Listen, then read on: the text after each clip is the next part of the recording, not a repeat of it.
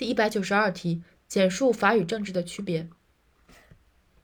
法与政治的区别主要有三点。首先，一个概括，法与政治都属于上层建筑，都受一定的社会关系制约，并反作用于一定的社会关系，但二者仍有不同。第一点，政治通过把利益关系集中上升为政治关系来反映经济关系，法以规则、程序和技术形式使经济关系制度化。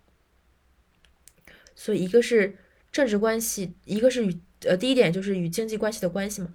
第二点是政治突出体现社会生活的组织性，法突出体现社会生活的规则性和秩序性。第二点是社会生活。第三点，法政治的控制和调整功能通过政治行为和过程实现。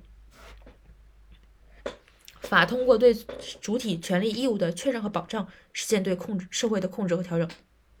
第三点就是控制调整的作用的问题。第一点。与经济关系之间的关系。第二点，社会生活体现社会生活的什么性？第三点是如何调整社会。